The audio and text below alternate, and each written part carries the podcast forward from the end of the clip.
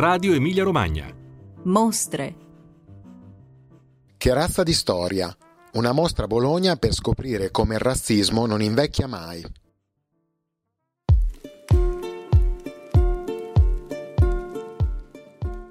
Cari ascoltatori, oggi siamo al Museo della Resistenza di Bologna per raccontarvi insieme ad uno dei curatori, Gianluca Gabrielli, di una mostra necessaria che attraverso la fotografia ci propone le storie dei migranti nell'Italia e nell'Europa di oggi.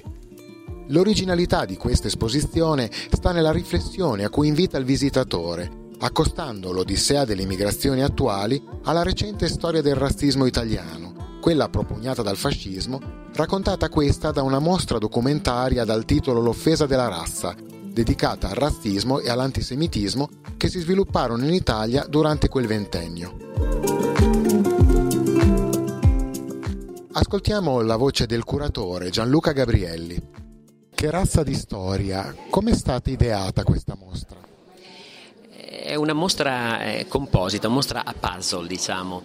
È nata l'idea intanto di riesporre eh, la mostra all'offesa della razza, una mostra ormai storica per, eh, per Bologna, una mostra eh, edita per la prima volta nel 94, poi riedita nel 2000, nel 2006, una mostra che racconta del razzismo fascista.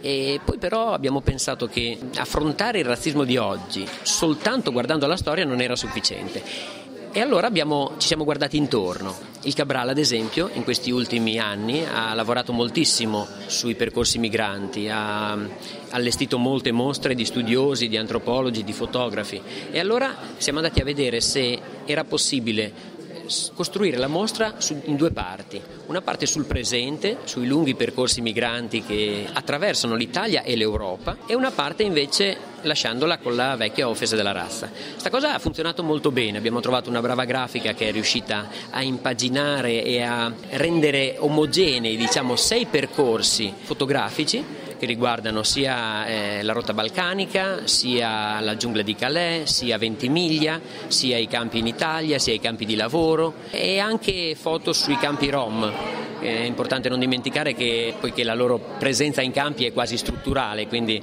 eh, non, non, entrano a far parte ora di questo, eh, di questo triste club.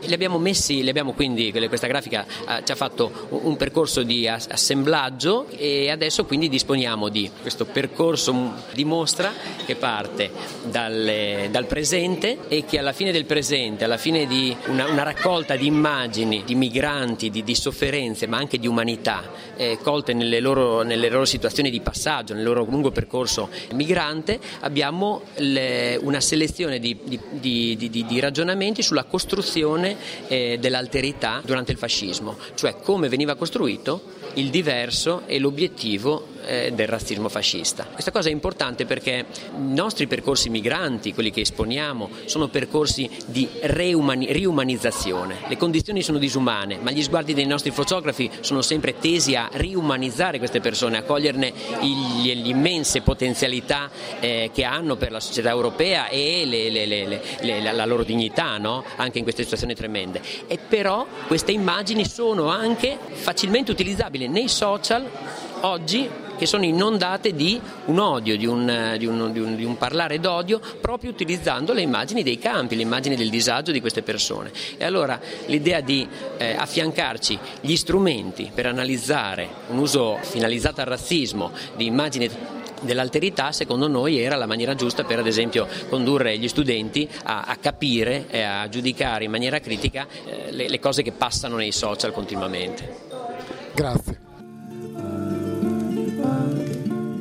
Un percorso quindi che valorizza le recenti esperienze e lavori non solo di fotografi, ma anche di studiosi e attivisti per i diritti civili. Ad esempio le immagini di Mattia Fiore sul campo migranti di Calais, le immagini di campi rom di Luciano Nadalini, quelle sulla frontiera di Ventimiglia di Angela Mazzetti e Domenico Fantini, alcuni scatti che hanno accompagnato la ricerca antropologica di Barbara Pinelli e di Luca Ciabarri sulle storie che seguono l'approdo in Sicilia, e infine altre istantanee sui lavori agricoli in Basilicata e sulla rotta balcanica.